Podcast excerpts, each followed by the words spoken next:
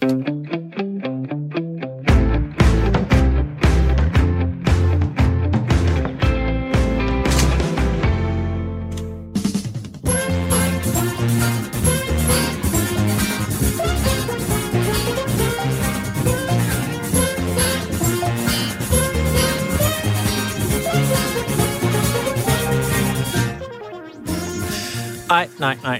jeg dog glædet mig til at komme i luften med det her Humlebis-projekt. Velkommen til Bremer og Bladet mod Rov. Og som programtitlen også lover, så er vi her i studiet. Amalie Bremer og mig, Tue Bladet. Og det her, det er altså vores sprit nye program her på Radio 4, hvor vi tager livtag med den øh, nederdrægtige, kommercielle, kapitalistiske, korrupte og fuldstændig forfærdelige bastard, som er sport anno 2020. Øhm, et, nogen må gøre noget, tu, og, øh, Et og det bliver så også. som vi elsker jo. Vi elsker af vores hele lille øh, ærgerlige og bitre fanhjerter, øh, men, men altså, lad os være ærlige venner, det står skidt til derude øh, i diverse øh, håndboldhaller og på fodboldbanerne og, og badmintonhallerne. Altså, som sportsfan, der er man jo en stor undskyldning for sig selv. Det, det, det kan jo ikke retfærdiggøres, at man bruger tid og penge på det her arrangement, Når som man ligesom gør op i minutter, hvor lidt tid jeg bruger på mine børn, og så hvor meget tid jeg bruger på sport, så begynder det hele ligesom er at halte menneske. lidt i min retfærdiggørelse. er... Du, du er et dårligt Ja. menneske, det er der, vi er. Og, og, og som sportsfan, ma- man bliver jo trist. Øh, fordi de kulsorte sager, de, de tårner sig op. Og der, altså, vi taler alt fra doping over menneskerettigheder, der bliver set stort på oliepenge fra vanvittige regimer rundt omkring i verden. Træner og holdledere og lignende øh, lyssky typer, som øh, begår overgreb på, på atleter. Altså, Ja. jeg kan allerede mærke, at depressionen sænker sig. Så, så, du ved, du sagde, make sport great again. Det er det, vi er her for. Ja, jeg tænker, det må være den sådan helt beskedende målsætning for programmet. Øhm, og nu, altså vores programtitel kan måske godt lyde lidt som sådan et øh, advokatfirma med speciale i afret eller et eller andet. Men, Lidt støvet bevares. men hvis vi skal gå op på den helt store klinge, lad mærke til, hvordan den første sports... Ja, godt. Mhm, Mm-hmm, øhm, så skal vi jo være advokater for alverdens sportsfans. Altså kloden over. Og i et eller andet forsøg øh, både hive høtyvene frem og komme efter skurkene, men selvfølgelig også kunne øh, hylde vores helte. Fordi der er stadig folk derude, der kan finde ud af at sige tingene, som de er, og brænde for deres sport, og ikke være pakket ind i agenter eller PR-folk. Ikke? Og dem skal vi selvfølgelig også lige slå et slag for, tænker jeg. Altså, dem elsker vi. Lige så meget, som, som vi hader os selv som sportsfans, så elsker vi jo de, de få lyspunkter, der er øh, i den her øh, sorte, sorte sportsverden. Og lad os da bare prøve at tage en af de helte med det samme, fordi jeg tænker blandt andet sådan en som den kvindelige cykelrytter Cecilie Utrup. Skøn, skøn, skøn kvinde. Altså lad os have en målsætning, der hedder, øh, de atleter og sportsudøvere, der er med i vores program, de skal altid være både så stakåndede og så ærlige, som øh, Utrup er her. Hold nu op. Hvor kørte de flot. I dag, ej, vi havde to mænd i udbrud, og Elise, hun er bare... Ej, hvor kører de stærkt, mand. Altså, de kører så fucking stærkt. Ja tak. Jamen, det, det er jo skønt. Det er, det er både, sådan, det, hun er lidt opgivet også, men øh, også bare sådan, altså, det, det, det kører for hende på det tidspunkt. Der er bare øh, ikke noget øh, overskud tilbage i tanken til at pakke noget ind.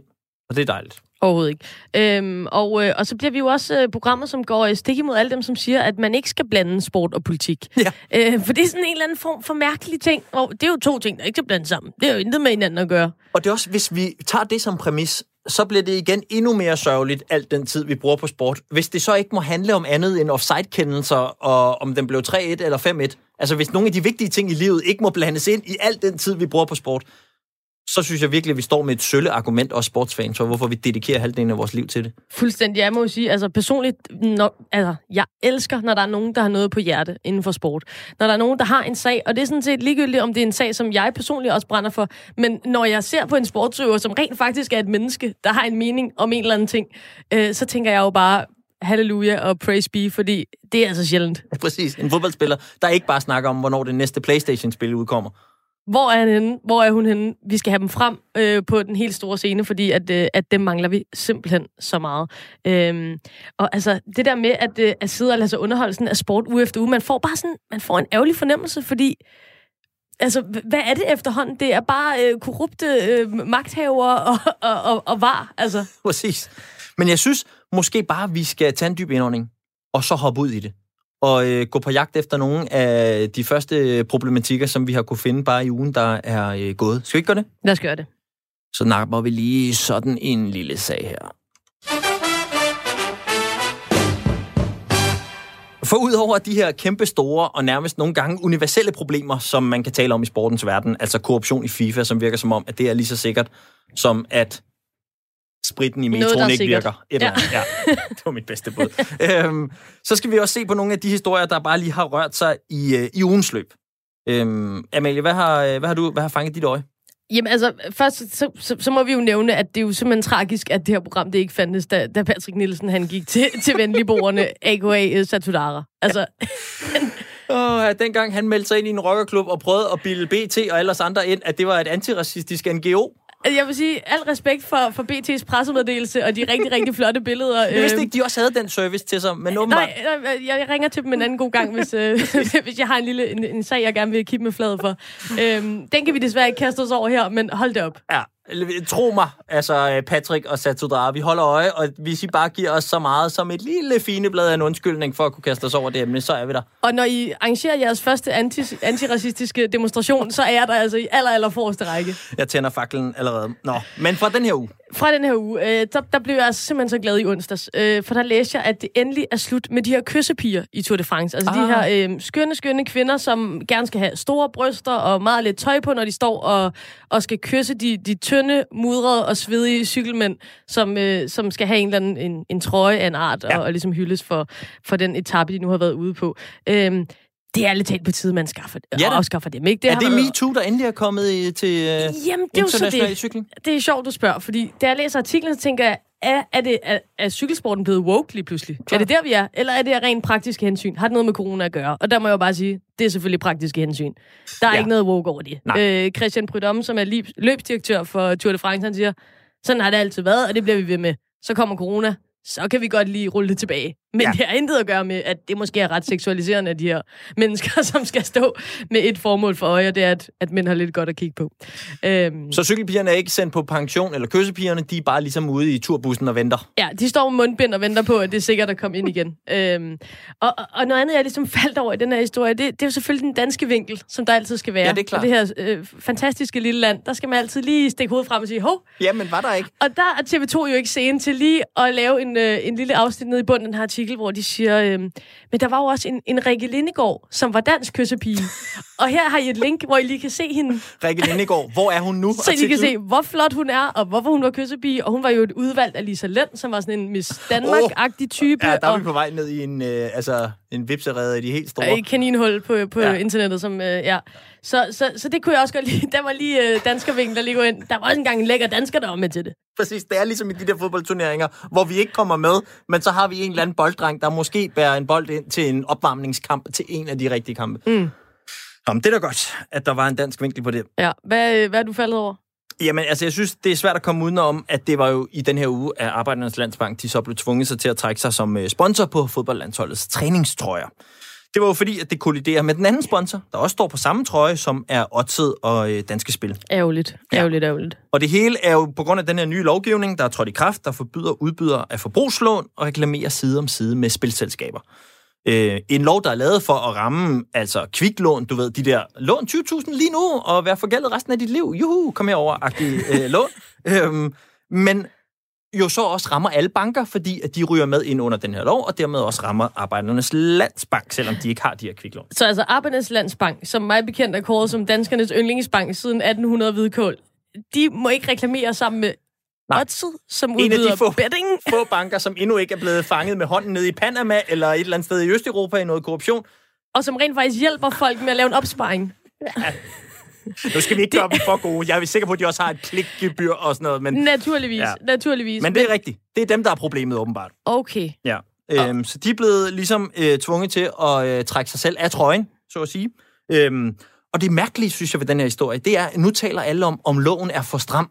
Mm-hmm. Altså sådan lidt, er det loven, der er problemet? Og der er ikke nogen, der sådan stiller det spørgsmål, der hedder, er det ikke lidt mærkeligt, at landsholdet i fodbold har en sponsor på trøjen, som åbenbart er så kontroversiel, at den ikke kan stå ved siden af noget så basalt som en bank? Og hvordan er det nu lige, det er med den sponsor der, Odset? Det, altså, dem, der laver lovene. Altså, nu er det ikke, fordi jeg skal være panitten omkring det her, vel? Nej. Men, men Odset er vel også altså, ejet af... Ja, vi er, ude i, vi er ude i staten, giver Arbejdernes Landsbank en bøde for at stå på samme trøje som en anden virksomhed, som de selv er medejer af. Okay, det her det er et fuldstændig og totalt clusterfuck af dimensioner, og, og jeg ved snart ikke, om jeg skal grine eller græde. Nej, øh, men jeg synes, vi skal have den med, også fordi jeg ved, at vi to vi altså, har en del kærlighed for, hvor meget vi havde betting. Øh, mm. Og det nok skal komme til at fylde en del i programmet her, hvor, hvor meget betting fylder i, øh, i fodbold øh, nu om dagen. Så jeg tænkte, at den her var øh, svær for os at komme ud Ja, den er, den er lige øjet, den der. Øhm, jeg faldt over en anden, og det, det er en lidt mindre ting, men som jeg alligevel synes var, var ret fantastisk. Øhm, altså, det her øh, forfald, der ligesom er i sportens verden, det er jo ikke kun på sådan de helt store scener. Øh, fordi øh, i den her uge, der stak øh, huliganismen sit grimme fjes frem i en helt ny form. Og det var altså øh, ude på, på landets tennisbaner. Nej. Øhm, fordi der udspillede sig en regulær skandale i dansk tennis, øh, efter en øh, stærkt ophidset tilskuer simpelthen troede en dommer under et opgør mellem KB og HIK. Og det, det er altså Ekstrabladet, der skriver meget udførligt, må jeg sige, om den her seance. Og det er jo det en af de få gentleman sportsgrene. Fuldstændig. Og jeg siger bare, what a crazy ride. Fordi der var ikke så lidt, der skete til den her kamp. Vi snakker baneinvasion. Okay. Vi snakker fysisk, altså korporlige trusler imod en dommer. Bare sådan en her af lyserøde poloer, der vælter ind på banen. Altså, det, de må lave en eller anden form for grænse for, hvor meget rosé de kan sælge det derude. Det kan være, det, det der er gået altså, det, det er for meget. Det har været på øhm, en varm sommerdag. Rosébaren er gået lidt for godt så har vi balladen. Så har vi balladen. Og det er altså tilskuere og spillere, der ligesom omringer den her dommer og tror ham, og det kulminerer så med, at den mest ophidsede af de her tilskuere, han opfordrer dommeren til at tage den udenfor. Og der er mange ting, der er mærkeligt ved det. For Sidst første, jeg hørte I er det, udenfor. det var da jeg var til 3G-fest, og at jeg dansede med Johnny's Dame. Præcis, ja. præcis. Men det, det, det skulle altså også ske til den her tenniskamp, åbenbart. Og der må jeg bare sige, wow, øh, jeg vidste slet ikke, at, at dansk tennis kunne, kunne klare så højt blodtryk derude. Vildt nok. Øhm, hvis vi måske skal kunne nå omkring en sidste ting, så synes jeg også, at det er noget meget spændende over, at der jo i den her uge var semifinale i øh, Champions League i fodbold, hvor en energidrik spillede mod et diktatorisk regime, der skider på menneskerettighederne. det kan du mene. Hvem holdt du egentlig med der? Diktatorisk regime eller energidrik? Ja, Hvad med altså, dig? Jeg, jeg ved det ikke. Nej. Jeg ved, og igen, det er jo, der er jo mit selvhed, det, det blomstrer jo fuldstændig lige nu, fordi jeg sad jo og så kampen. Ja. Altså, og, og jeg havde bare lyst til at sidde og banke hovedet i væggen. Fordi øv. Du havde ekstra energi til det, for du havde lige lavet en på en ja, Red Bull. Selvfølgelig, altså, selvfølgelig. Ja. Nå, øhm, Badet i olie, i øvrigt. jeg har fundet en, som, hvor jeg tænker, vi kan ikke sige det bedre, øh, end det her vidunderlige klip med irske Richie Sadler, som er tidligere professionel fodboldspiller, øh, og som i optakten til kampen på live irsk fjernsyn sagde sådan her. They are very unpopular for, for very understandable reasons. Um, I think one way of looking at Leipzig from abroad is you look in and think, you know, young manager, really energetic style of football, lovely story. They've come from nowhere in a very short period of time.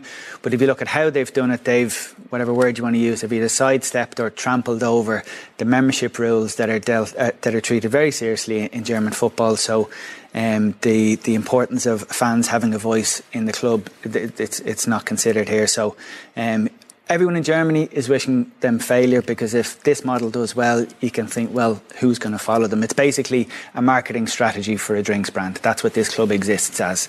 Um, and PSG, far worse, is they're run by a regime which faces allegation of anything from torturing journalists to imprisoning gay people, a host of other human rights abuses. So if you approach a game of football and see the result as a vindication or a validation of the behavior of the owners or mm. of the club, maybe this is not the game for you. Jeg vil med, at han starter med at bruge 50 sekunder på at rive Leipzig midt over, og så slutter han af med, men det er slet ikke noget i sammenhæng med, hvad Far vi worse. har på PSG. Som jo er ejet af, altså, Katar.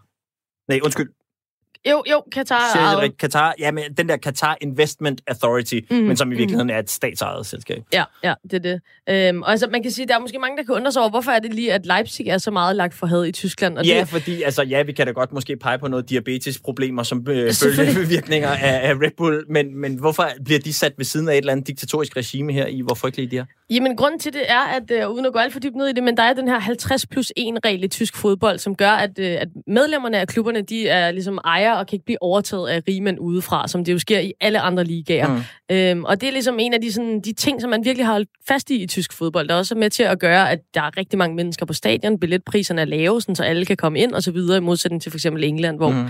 man skal være skiderig for at kunne komme på stadion. Ja. Øh, og det er virkelig sådan noget, de, de er stolte af i tysk fodbold. Og den her regel, den har Leipzig for eksempel omgået.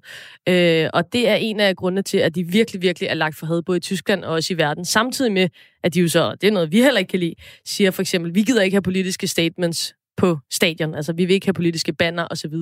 Også noget, som man traditionelt set har gjort meget i, i, i tysk fodbold. Man kan ikke komme der med Black Lives Matter, når man har gang i et fedt Red Bull, altså det er også reklame det. fremstød. Altså, det, åh, det mudrer billedet. Det er ikke fedt. Ja. Det så, se, Så, på den måde, der, er- der er Leipzig altså virkelig lagt for had af gode grunde i Tyskland, sammen med i øvrigt øh, Hoffenheim, som jo har to danske spillere, som også har en ejer, som omgår de her 50 plus 1 regler. Så det tænker jeg også noget, vi kan skrive os bag øret Helt klart. øh, til, til fremtidige korstog. Det indstiller vi også ikke det grundet på. Lad os sige, det var øh, ugens nyheder for øh, den her gang.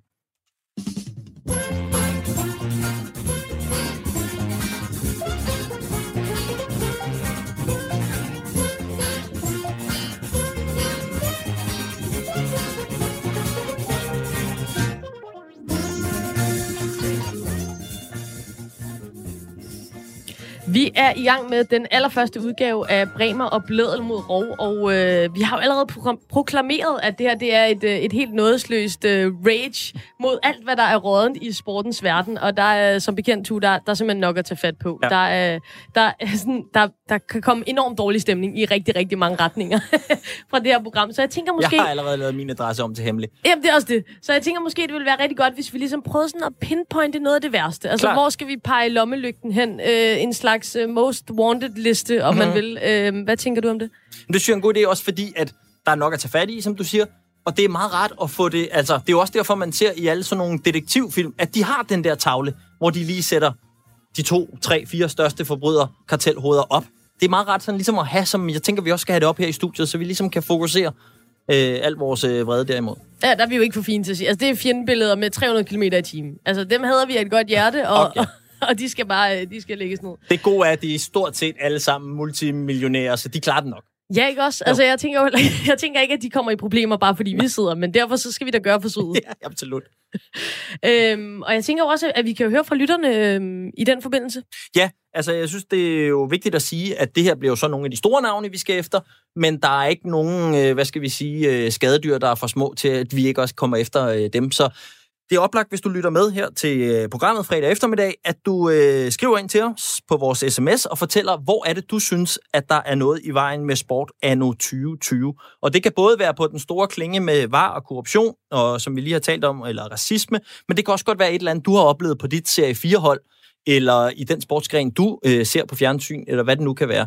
Øh, der er ikke nogen fisk, der er for små til, vi ikke vil stege den. Så øh, skriv ind til os på øh, 1424, og husk at begynde din sms med R4. Så altså øh, skriv en besked med, hvad du synes, der er i vejen med sport, og så send den afsted til 1424, og så husk at starte beskeden med R4, lav et mellemrum og skriv din besked. Og så øh, skriv til os her nu, mens vi sender, så samler vi op på det øh, senere i programmet.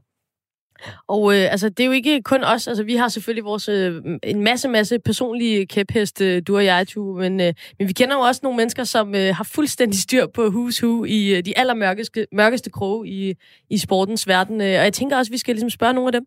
Helt klart. Øh, så derfor så har vi ringet til dig, Stanis Elsborg, fra organisationen Play the Game. Og I er en organisation, der blandt andet kæmper for demokrati og gennemsigtighed i sportens verden. Øh, Stanis, velkommen til. Tak skal du have. Altså, kan du starte med måske at fortælle, inden vi sådan går virkelig dybt i den, ikke? Så start måske med at fortælle, om der er sådan nogle fokusområder for jer på tværs af sportsgren, hvor I synes, at det ser ekstra skidt ud for tiden. Jamen, jeg vil jo næsten starte med at sige, at øh, I ruller en lille uges øh, uheldige episoder op, og øh, faktisk så er de jo meget kendetegnende for de seneste to årtier. Øh, og når vi kigger ned over det, så er der jo ikke sket ret meget øh, i forhold til, hvad det er, vi kigger på. Altså, det er stadig korruptionsskandaler, dopingskandaler, matchfixing. Så er det så her øh, de seneste år jo for alvor blevet øh, overgreb i international idræt, og så som jeg også berørte, øh, manglende ytringsfrihed for øh, store internationale sportsstjerner. Så når vi kigger øh, bredt på det, så øh, kunne en øh, uges oprulning af skandaler faktisk øh, jo tegne billedet for de seneste mange årtier. Det er lidt trist på en eller anden måde. Det, jeg er helt lidt Ja, det er, ja, det er desværre en lille smule trist.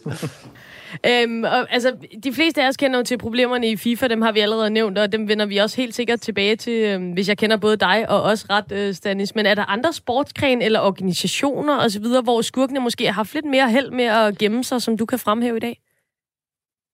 Ja, jeg vil godt, øh, jeg vil godt give et, øh, et eksempel, som øh, man jo så til sidst nok kun kan ryste på hovedet af, og det handler om det internationale vægtløftningsforbund, som igennem ja, fire årtier faktisk er blevet, styret, er blevet styret af en meget, meget korrupt og diktatorisk leder. Det har vi fået frem ved en kanadisk efterforsker og advokat, Richard McLaren, og for dem, der ikke kender ham, så var det også ham, der stod bag rapporterne for det her systematiske dopingsnyd i, i Rusland. Og han har altså nu vist i en, øh, i en nylig rapport her før sommerferien, at øh, i det internationale vægtforbund, der har man haft den her 41-årige, undskyld, 81-årige ungar, mm. Tamas Adjan, som har været præsident for forbundet i 20 år, og inden da var han 24 år øh, som generalsekretær. Og i hans tid, der har man altså købt og solgt stemmer i forbindelse med valg. Man har dækket over dopingsnyd.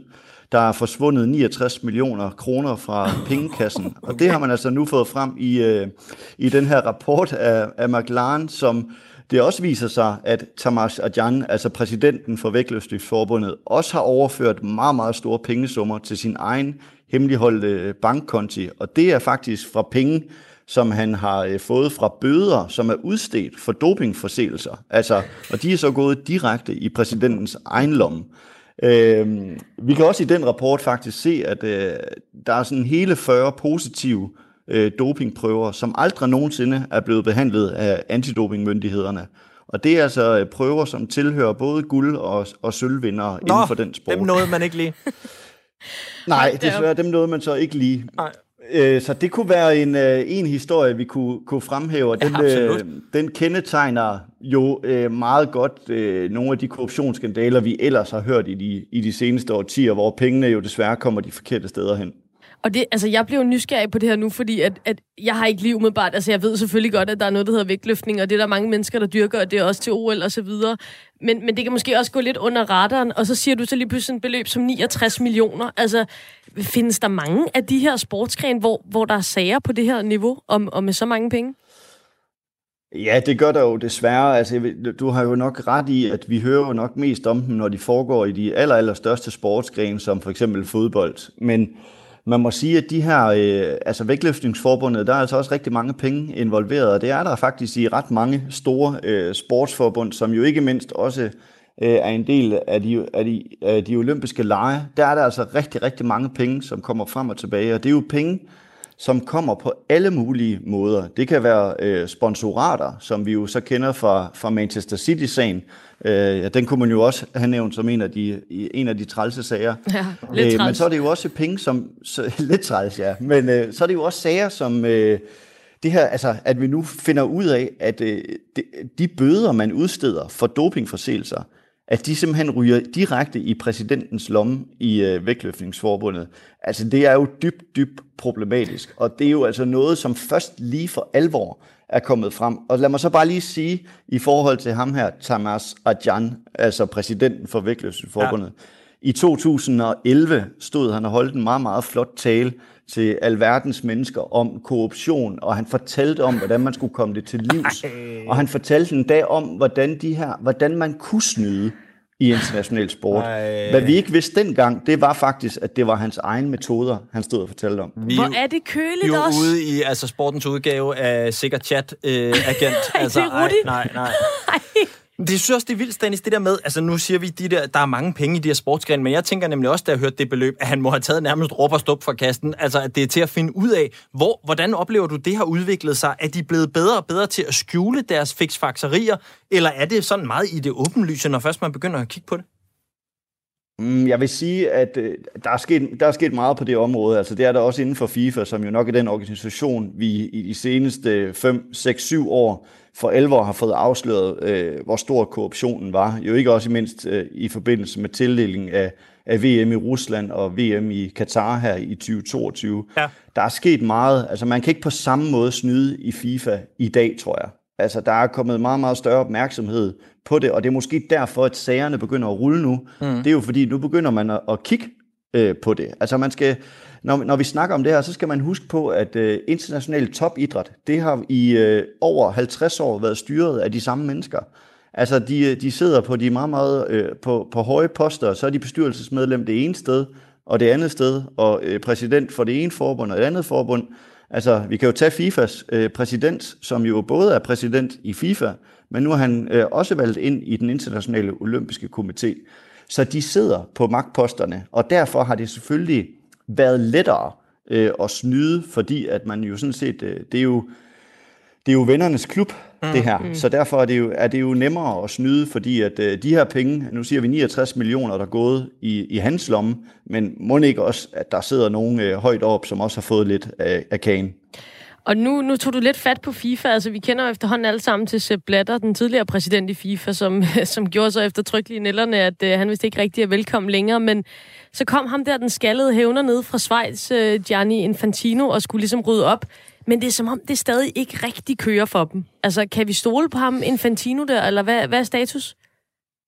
Åh, oh, det, det, er, det er et godt spørgsmål. Altså, det vi i hvert fald kan sige, det er, at Øh, der er ikke meget, der tyder på, at øh, det, som vi kunne kalde det gamle FIFA, altså under Sepp Blatter, at det skulle være blevet meget anderledes under øh, Gianno Infantino. Altså det her, det nye FIFA, som han jo også proklamerede. Altså nu skulle vi for alvor få ryddet op i alle de ting, der var foregået igennem, igennem FIFA i rigtig, rigtig lang tid. Altså det vi ved jo øh, lige nu, det er, der, at der kører jo en sag øh, øh, mod Gianni Infantino. Altså der er en særlig anklager i Schweiz, som hedder Stefan Keller, som har hejst en straffesag mod den tidligere statsanklager, Michael Lauber, og så Infantino, fordi de skulle have holdt øh, tre møder, eller ikke skulle have holdt, de har holdt tre møder, og det har de sådan set også øh, indrømmet.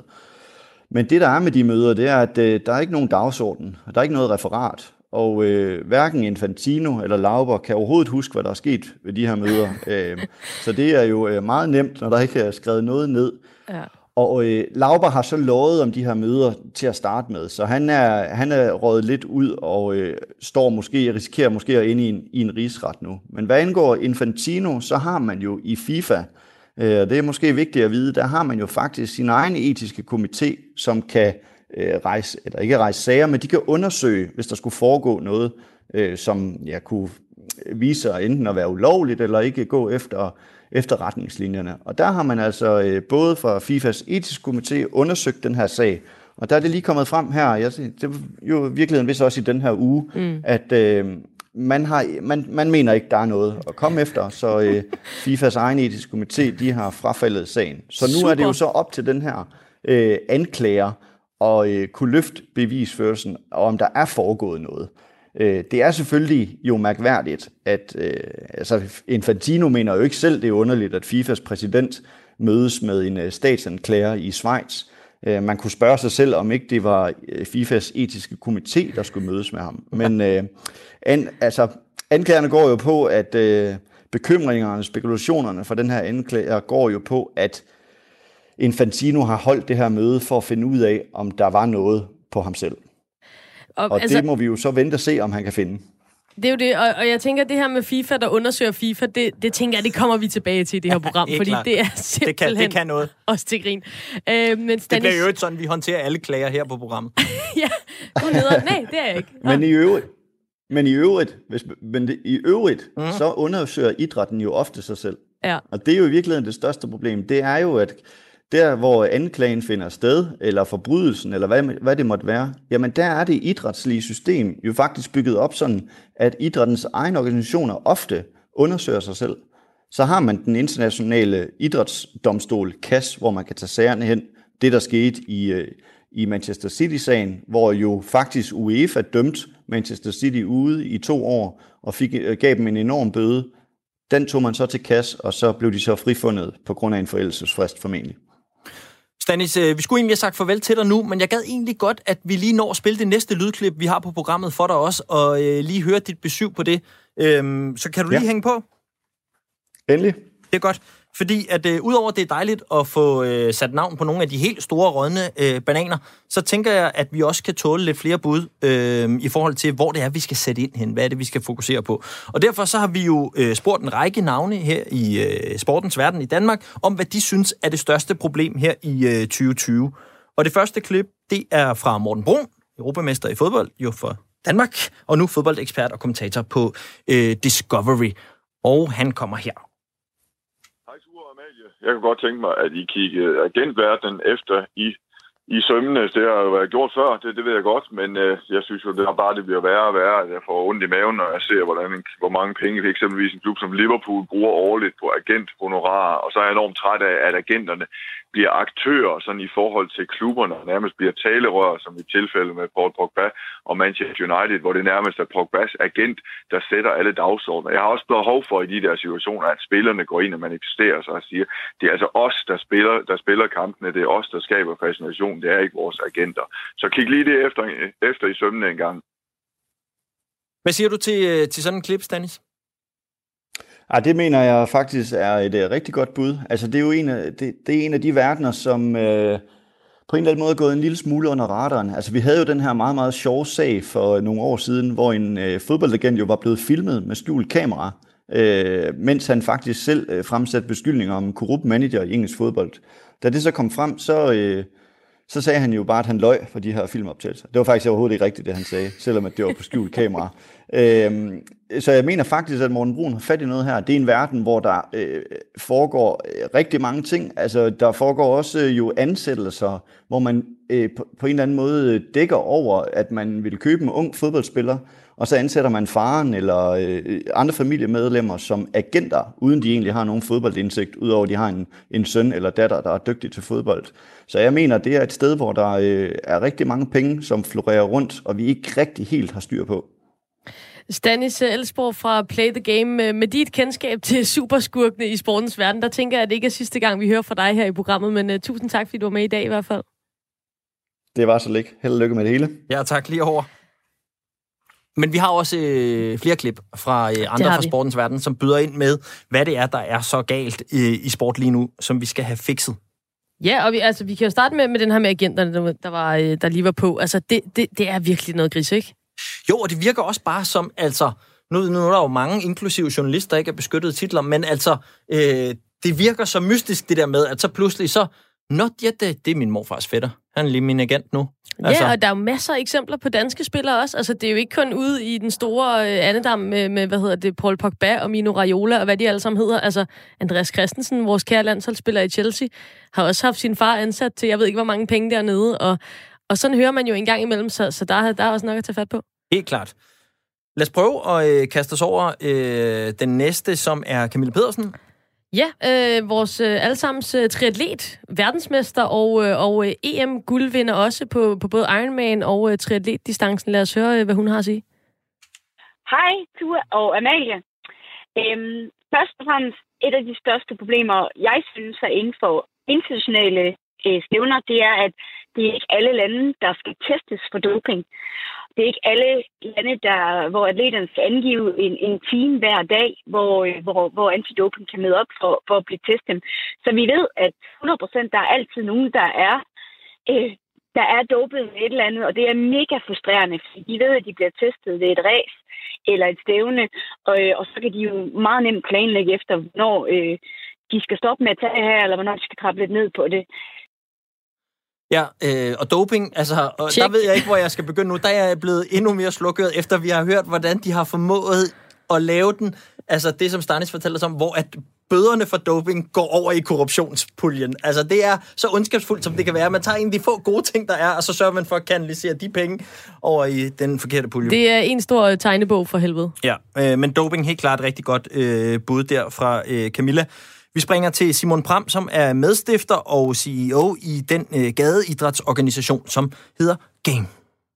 Jeg brænder jo for idrætten, øh, men jeg synes, det er problematisk, at vi har en velfærdsstat, som er så velfungerende på så mange punkter, og så alligevel så fejler den på noget så vigtigt som idrætten, noget, der giver livsglæde til så mange danskere. Udfordringen det er jo, at øh, vi ved, at der er rigtig mange aktive i foreningsidrætten, og det er fantastisk. Men vi ved også, at det i stigende grad er middelklassen op. Og det er jo et paradoks, at vi har en velfærdsstat, som støtter idrætten for, velfærd, eller for middelklassen op, øh, men efterlader rigtig mange ude på gaden. Og det er desværre sådan, at selvom øh, udlønningsloven, som fordeler midler til idrætten, i sit sigte er almennyttigt, så er det meget få almennyttige initiativer, som bliver støttet via udlønningsloven, øh, hvor størstedelen af støtten går til øh, to meget store hovedorganisationer, som laver et fantastisk stykke arbejde for foreningsidrætten, men altså øh, misser pladen, når det handler om at få fat i de idrætsinaktive grupper. Så altså nogle ressourcer, der skal fordeles bedre derude? Ifølge Simon Pram her fra, fra Game, det kunne også sagtens være noget, vi kunne kaste os over. Hvordan øh, bliver midlerne egentlig kastet efter ude i øh, breddeidrætten? Og øh, næste mand på banen her, det er Ken Hansen, som er tidligere dansk Superliga-dommer. Årets dommer i 2012, øh, Ken Hansen. Og i dag der er han forfatter og meget andet, og blandt andet også øh, lavet en i øvrigt fremragende podcast, der hedder En dommer siger undskyld. Hvis jeg bare kigger på fodbolden, som måske er det, jeg har dels mest forstand på og mest interesse i, så synes jeg, det klart største problem for den sport lige nu er, hvor man skal finde grænsen mellem sådan den der søgen efter den korrekte kendelse, og så på den anden side flow og underholdning. Altså problemet er, og det ved man, hvis man har dømt så meget som bare en juniorkamp, at der findes kun i, i ret få tilfælde en 100% korrekt kendelse, altså når vi taler om de store afgørende beslutninger. Så når man presser sådan en øh, binær, kunne man næsten sige, sort-hvid, sandt, falsk øh, virkelighed ned over en kamp, som formentlig i højere grad handler om situationsfornemmelse og lederskab for dommeren og kampens dynamik og alt muligt andet, så ender det sådan fra starten sympatiske ønske om at få flere korrekte kendelser, det, det ender lidt med sådan en korrumpering af sporten, synes jeg. Så var det blevet lige præcis det, vi var bange for. En, en helt unødig forstyrrelse af flowet. De der teknologiske landvindinger, man har lavet, de har øget kravet om korrekthed, men har paradoxalt nok skabt, i mine øjne i hvert fald, rigtig mange forkerte beslutninger også faktisk. Så altså, der er jo nærmest 38 straffespark i hver kamp efterhånden, så, så det, er min, det, er min, det er mit problem med fodbolden lige nu. Jamen, jeg synes simpelthen, der er, taget, der, der er for mange ting, der giver straffespark, for eksempel. Jeg synes, hver gang den rammer en hånd nu, så bliver øh, så giver et stillbillede en, et andet indtryk end den dynamiske øh, sening af kampen. Øh, altså, så, så man kan sige, jo jo, det er jo måske ikke tv øh, teknologi, varens skyld. Det er måske mere dommernes øh, anvendelse af det, men jeg synes, det har givet alt for mange øh, kampafgørende straffespark øh, i forhold til øh, hands-reglens natur. Det irriterer mig helvede til. Ja, en dommer, der er irriteret over, at, øh, at han kan blive set efter i sømne. Ej, jeg må indrømme, jeg, jeg deler virkelig hans øh, frustration omkring det her, var. Ja, der, der går nok mange straffespark for tiden, var. Det, det er voldsomt.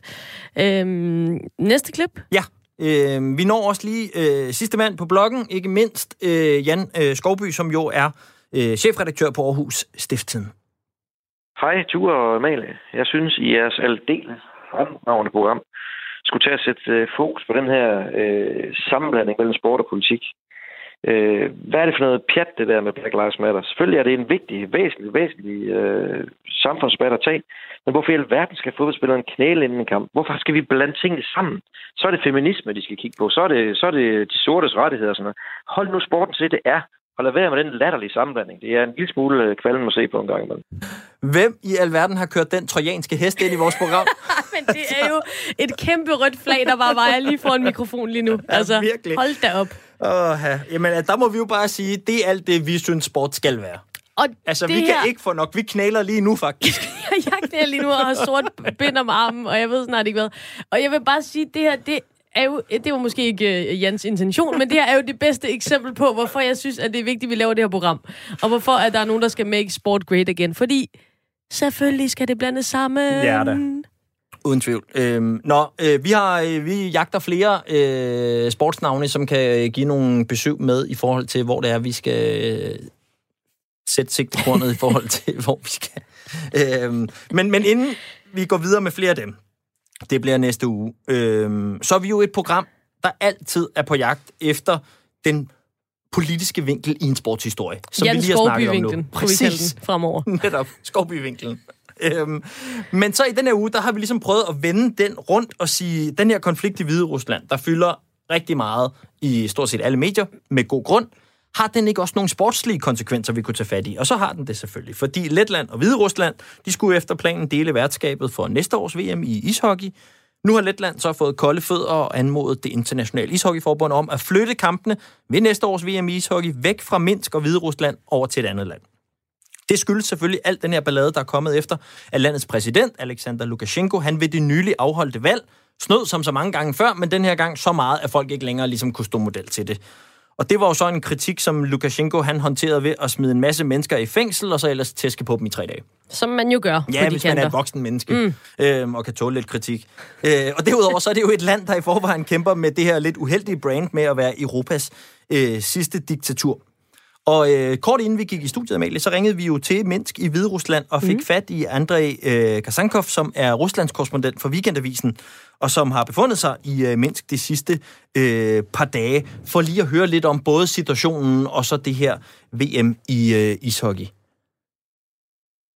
Hvis jeg bare kigger på fodbolden, så måske Oh. oh. det, jeg... Det var så ikke ham. Han var nok snarere her.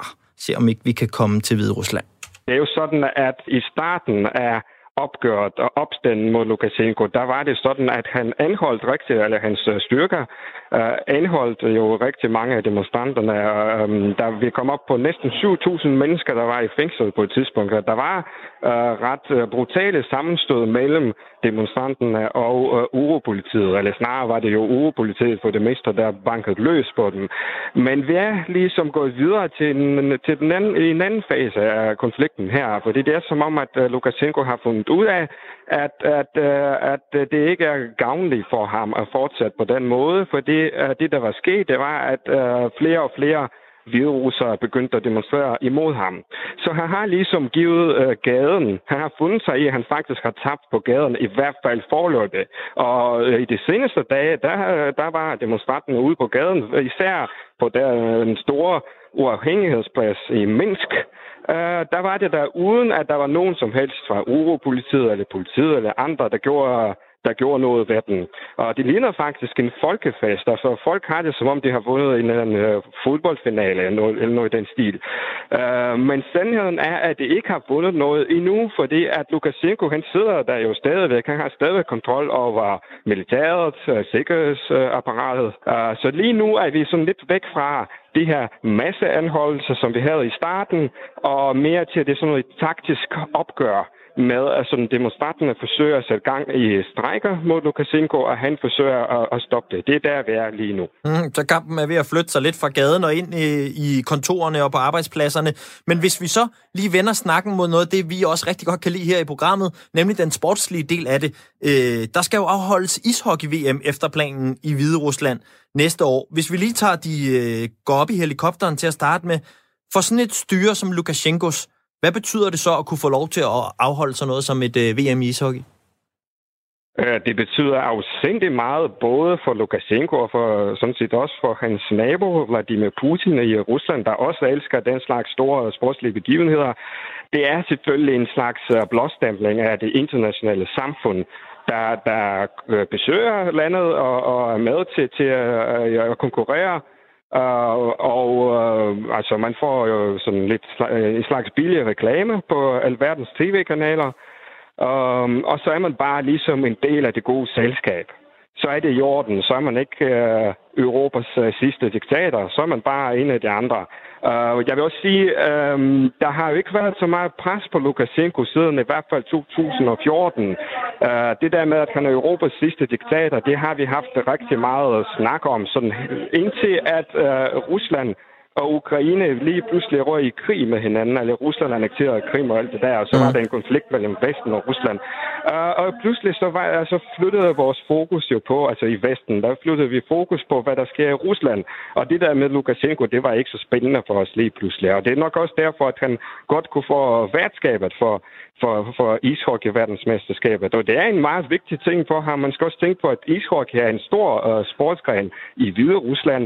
Uh, det har uh, et rigtig godt hold her i Minsk, uh, der er med i en turnering, som Uh, det er uh, um, altså det, det er sådan en russisk Rusland-leder turnering, hvor der er både russiske hold og så de bedste hold fra de omkringliggende uh, lande, og der klarer uh, holdet fra Minsk sig rigtig, rigtig godt. Uh, Lukashenko selv, han elsker jo også at spille ishockey. Uh, han gør det jævnligt, og han er sådan forholdsvis god til det i forhold til, hvor gammel han er. Okay. Og, og også selv under coronakrisen, uh, som han håndterede jo ikke på bedste vis. Der er rigtig mange mennesker her i Hvide Rusland, der er utilfredse med, hvordan han har håndteret den. Men der blev han jo ved med at spille ishockey. Hans uh, budskab til Hvide Rusland var jo sådan noget med, at Altså, vi skal bare leve, som vi plejer, og i øvrigt så se på mig. Jeg er på skøjtebanen, og det kan, jeg også, det, det kan jeg andre også gøre. Så det, det har også en, det har, han har også en personlig interesse i ishockey. Hvad, jeg er nødt til at vide, hvad spiller han på banen, André? Uh, jeg ved det faktisk ikke, men jeg går næsten ud fra, at han spiller i angreb. Ja, selvfølgelig. Det, det er der, altså hvis du, når du ser på, hvordan uh, Lukashenko spiller, og hvordan uh, Putin spiller ishockey, hvordan Erdogan, den tyrkiske præsident, hvordan uh, han gør, når han spiller fodbold, det er jo så, det, det er dem, der scorer. Ja, ja. Altså, det er dem, der scorer det mange mål. Klart. Uh, altså, Putin, han har engang scoret, uh, jeg tror, det var 8 eller 9 mål i én kamp, ikke? Og- minimum. Og det er sådan mod... Ja, og hans medspillere, det er jo nogle af altså, sådan gamle øh, store stjerner, som har været nogle af de bedste spillere i verden. De scorer jo ikke så meget. Det afleverer bare til ham. Og, og målmanden, han gør jo alt, hvad han kan for, for, sådan, så, for, for at være væk fra målet. Ikke? Men sådan, sådan, at man ikke lige kan se, at, han, at det er det, han gør. Men sådan, altså, han forsøger at lade være med at være der, men at være der samtidig. Ikke? Som Og var det- det pukken en næsten det granat, samme der kom flyvende mod ham. Øh, Amalie, vi skal lige nå et sidste spørgsmål. Jamen, altså, jeg tænker, nu, nu siger du det her er super interessant, og Lukashenko går så meget op i, i ishockey, og det er vigtigt for Hviderusland at kunne vise, at de stadigvæk er, er med internationalt ved at afholde sådan en VM her. Øhm, vi kunne jo rigtig godt tænke os, hvis man fra sportslig side, altså det ville vi jo synes var fantastisk, hvis man rent faktisk kunne få reel indflydelse på, på, på noget politisk, øh, der foregår i Hviderusland. Tror du, det kunne have indflydelse på Lukashenko og den måde, han agerer på, hvis der kom et større sportspolitisk pres omkring den her øh, slutrunde? Øh, ja, nej, det tror jeg faktisk ikke. Det er ikke sådan, at han, at han siger, okay, så giver jeg mig, så afgiver jeg min magt, fordi at, uh, at uh, det internationale samfund ikke længere vil afholde verdensmesterskabet i ishockey her. Men det er faktisk rigtigt, at man kan fra sportsverdenens side lægge pres på ham. Og hvem er det, der skal gøre det? Det skal hvide russerne selv gøre. Øh, de har jo nogle øh, sådan forholdsvis øh, store sportsstjerner, som normalt altid bakker op om Lukashenko, uanset om hvad der sker. Og det, der, der er begyndt at ske her på det sidste, det er, at nogle af dem er begyndt at vende sig imod ham. En af dem, som, som ovenikøbet, jeg tror faktisk, han er formand for deres... Atletikforbund. Øh, uh, I dag der har han, uh, det vil sige, han er tidligere sportsstjerne, der nu er sådan en slags um, embedsmand, kan man sige. Uh, I dag der har han så skrevet på Facebook, at han ikke længere vil bakke op om Lukashenko. Og Der har også været uh, eksempler på andre uh, stjerner, der, der ligesom er begyndt at tage opgør med ham. Og det kan jo være med til at skubbe til systemet, sådan at der måske er flere i hans øh, embedsapparat, øh, måske endda i sikkerhedstjenesten og i militæret, der, der vil gøre det samme. Det er i hvert fald det, som oppositionen øh, håber på, at det er det, der skal til. André, tusind tak, fordi du var med os. Selv tak. Det var øh, vildt nok at høre, André, synes jeg. Øhm, og jeg fik virkelig det der billede af Lukashenko og Putin på en ishockeybane med en målmand i hver sin ende, som bare, altså for sin børns livs skyld, virkelig bare ikke skal redde de der puk, når de kommer flyvende. Altså. Ja, og man kender det jo godt, når man spiller øh, fodbold ude i haven med sin øh, lille søster eller et eller andet, og man sådan, nej, hvor er du god. Den var virkelig svær, den der. Der kom med cirka 1 km i timen. Den kunne jeg virkelig ikke håndtere. Nå, øhm, Ja, altså fremragende og sindssygt interessant at høre fra, fra André i, øh, i Minsk. Øhm, og så har vi jo ligesom fået understreget, hvor vanvittigt øh, det her regime det også er. Øhm, og, og Letland gør som sagt øh, anslag, til, anslag til ligesom at, at få fjernet den her slutrunde fra Hviderusland. Øhm, og så tænker jeg, hvad, hvad gør vi i lille Danmark? Mm. Øhm, og det har vi selvfølgelig ringet til Dansk Ishockey Union for at øh, finde ud af. Og øh, du er med på telefon? og Oh. sådan der. Så Hej. skulle vi gerne have Dansk Er du Ishockey med i Union. studiet? Ja, jeg kan i hvert fald høre dig. Fremragende, og nu kan vi også høre dig.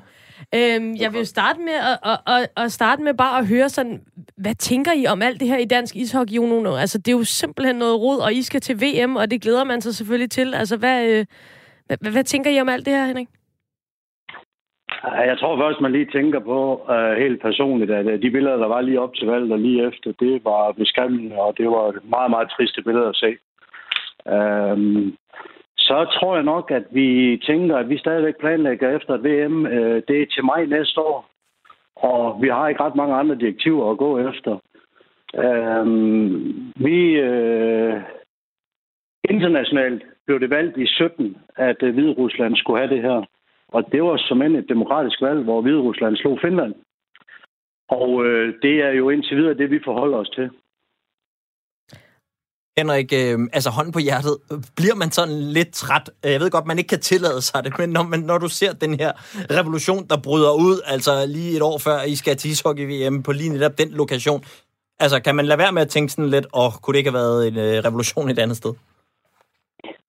Nej, det giver jo noget støj. Øh, det er også øh, derfor, I ringer.